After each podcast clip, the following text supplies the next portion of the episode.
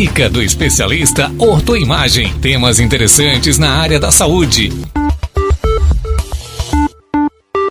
Olá, seja bem-vindo à Dica do Especialista. O tema de hoje é sobre doenças de Blount.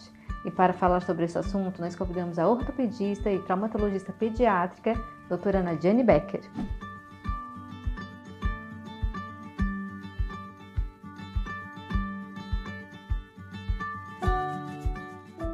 Olá, doutora, seja bem-vinda à Dica do Especialista. Olá, Fran, tudo bem? Muito obrigada pelo convite para estar com vocês aqui de novo. Doutor, o tema hoje que a gente vai falar é algo bem importante, né? É sobre a doença de Blount. A doutora pode explicar um pouquinho para a gente o que é essa doença? A doença de Blount, então, ela é uma alteração que ocorre na parte de crescimento da tíbia, que é um osso que fica na nossa perna.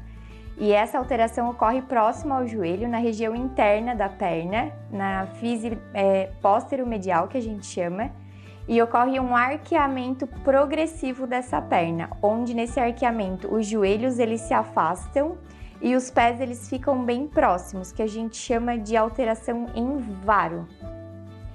Nossa, e, vamos dizer assim, a tíbia é essa parte de baixo da Isso, perna. Isso, essa parte aqui da região da perna. E, e ela fica bem curvada, como se fizesse um C. As duas pernas. Fica bem curvado, os joelhos se afastam e os tornozelos eles ficam bem juntos. Certo. É, doutora, só uma dúvida, porque hoje, é, popularmente, tem muita gente que chama isso de perna cambota, seria as pernas isso, cambotas? Isso, exatamente. Ah. Só que existe daí, dentro do desenvolvimento da criança, tem um período que ela fica com a perna cambota, que é até em torno de uns dois anos de idade.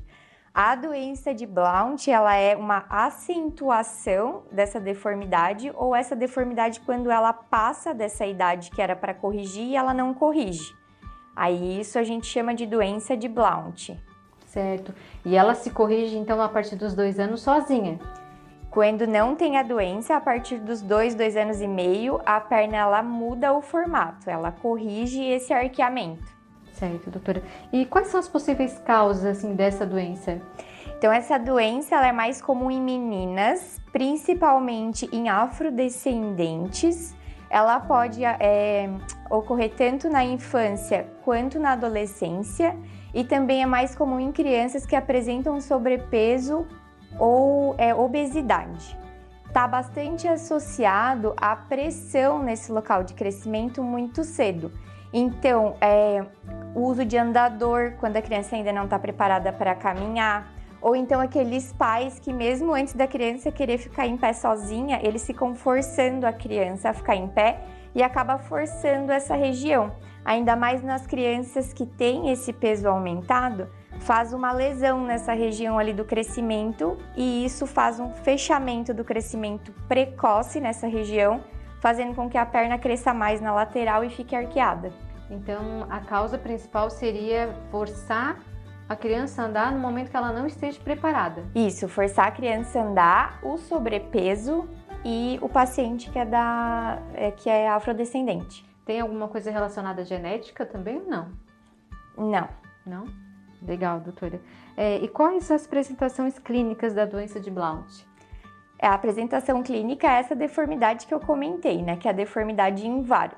É, tem algumas crianças que chegam já no estágio tão avançado que elas apresentam dor para caminhar, dificuldade para caminhar, dor para fazer atividade física, pela deformidade grande que elas apresentam. E isso gera um estresse ali na articulação do joelho que gera dor. Sério. E como doutor, caso o pai venha procurar a doutora para né, estudar melhor o caso da criança, se é ou não é a doença, que idade é recomendado procurar, né? E como a doutora realiza o diagnóstico? Geralmente, as crianças nessa idade elas fazem o um acompanhamento com o pediatra, né? Periódico. Então, quando está é, tá muito acentuado essa deformidade em varo, mesmo estando dentro da idade que ele ainda pode ter um varo, geralmente os pediatras já encaminham para a gente fazer uma avaliação. Mas quando a criança passa dessa idade ali dos dois anos, que é o momento que ela tem que estar tá com a perna mais retinha, ou então com, começando a apresentar uma deformidade em valgo, que a gente chama, que é quando os joelhos se encostam e os pezinhos lá embaixo eles ficam afastados, que é, parece um X a perna. Quando a criança, para estar tá nessa fase, ela ainda está com arqueamento, aí os pais também devem procurar. As, ah, então, uh, explica para nós, doutora, quais são as fases, assim, o bebê, quando ele é bebê, ele fica com a perninha, no caso, Isso, tem bem, bem arqueadinho. Quando é bebê, até por volta dos dois, dois anos e meio, é normal que a criança tenha a perna bem arqueada para fora. Os joelhos, eles se afastam e os pés embaixo, eles se encostam. Chegando nessa idade, é normal que a criança passe por um período onde a perna fique mais retinha e depois ela inverte ali por volta dos 3, 4 anos de idade, onde fica parecendo um X. Os joelhos se encostam e os pés se afastam. E isso permanece por um tempo e o formato da perna da criança ela fica no formato do resto da vida e por volta dos 8 anos de idade. Então esse é o normal. Qualquer coisa que saia fora disso deve ser avaliado por um especialista. Então é importante ressaltar para os pais que não force seus filhos a caminhar, deixar no tempo da criança. Exatamente. E não usar andador, então de nenhum tipo. De nenhum. O andador que a gente não gosta é aquele tipo de esquinho, que a criança fica em pé e empurra. Hoje em dia tem umas, parece ilhas de brinquedo, que a criança segura e empurra como se fosse um carrinho. Aquele lá não tem problema porque ela só vai conseguir usar a partir do momento que ela já consiga ficar em pé sozinha. Então não tem problema. Ah, então, ó, é uma dica aí para os pais então, né? Se quer um brinquedo, quer fazer a criança, quer estimular, é, é esse de empurrar. Esse de empurrar. Tá. E como a doutora realiza o diagnóstico, tem algum exame às vezes para fazer também de imagem ou não? Tem, o raio-x. Quando a gente avalia o paciente, a gente acredita que possa ser uma doença de Blount, a gente solicita um raio-x em antero posterior, ou seja, de frente da perninha ali do paciente e de lateral. Nesse raio-x a gente calcula um ângulo que a gente chama de ângulo metáfiso diafisário ou então de ângulo de Levine-Drenan, que é o nome dele. Dependendo da angulação que der, que a gente calcula lá no raio-x, a gente já faz o diagnóstico, a gente suspeita e fica de olho, ou então a gente descarta que seja a doença. Certo, aí no caso, se tiver alguma suspeita, com certeza vai ter um acompanhamento mais seriado, mais de perto. Uhum. Legal, doutora. E se identificando, se né, tem a doença, quais são as formas de tratamento? Existem basicamente dois tipos de tratamento: o tratamento que é não cirúrgico, conservador, e tem o tratamento cirúrgico. O conservador ele é feito com órteses de pressão, ou seja, a gente manda fazer uma órtese sob medida onde faz a pressão ali na região onde está ocorrendo a deformidade para evitar isso, para ir próximo ao joelho, para quando a criança for crescendo, para tentar moldar o crescimento dessa perna. Mas é, tem uma indicação bem restrita, assim, são poucas as crianças que a gente consegue fazer esse tratamento. Eu, na verdade, vi uma vez só acontecer isso. A maioria acaba chegando até por chegar um pouquinho tarde pra gente, a gente acaba tendo que fazer o tratamento cirúrgico. Aí tem várias é, técnicas cirúrgicas, né? Dependendo da idade da criança e também do tamanho da deformidade que essa criança já apresenta. E a doutora falou no, no tratamento conservador, né? E no cirúrgico ali.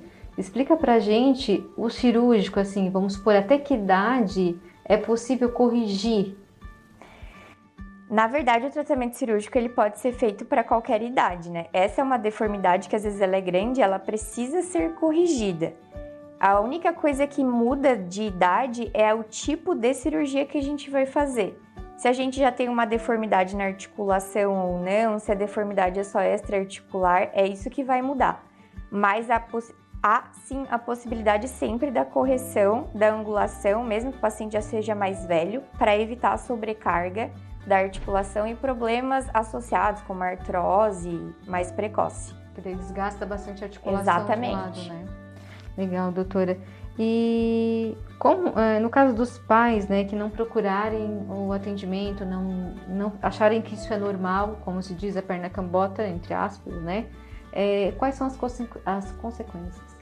Dor, né, para a criança, que vai limitá-la de fazer algumas coisas, atividade física, às vezes até mesmo quando na vida adulta, para realizar suas atividades laborais, né, o trabalho, ela vai ter às vezes alguma dificuldade.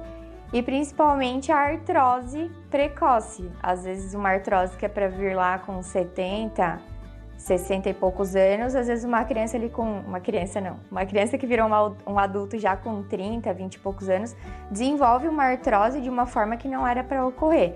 E também sobrecarga ligamentar, sobrecarga de menisco ali na região do joelho, que o doutor Luciano até falou na última dica do especialista. Ah, então, é, então para a gente encerrar a nossa dica especialista de hoje, eu peço assim, né, convido a doutora a deixar uma mensagem para os pais, então, para, né, o que, que a doutora recomenda para eles? O recomendado é que toda criança faça sim um acompanhamento com o pediatra regularmente e que se os pais notarem alguma diferença de, de formato nas pernas daquilo que eu falei aqui, ou até mesmo o pediatra notar, que procure o atendimento com um especialista da área, um ortopedista pediátrico de preferência, para que seja feita a avaliação correta e o diagnóstico precoce. Quanto mais precoce o diagnóstico, menos agressivo e mais rápido o tratamento é. Legal, doutora. Quero agradecer mais uma vez, então, a sua participação aqui na Dica do Especialista. Obrigada, Fran. Você ouviu a dica do especialista Ortoimagem. Acompanhe a Ortoimagem nas plataformas digitais.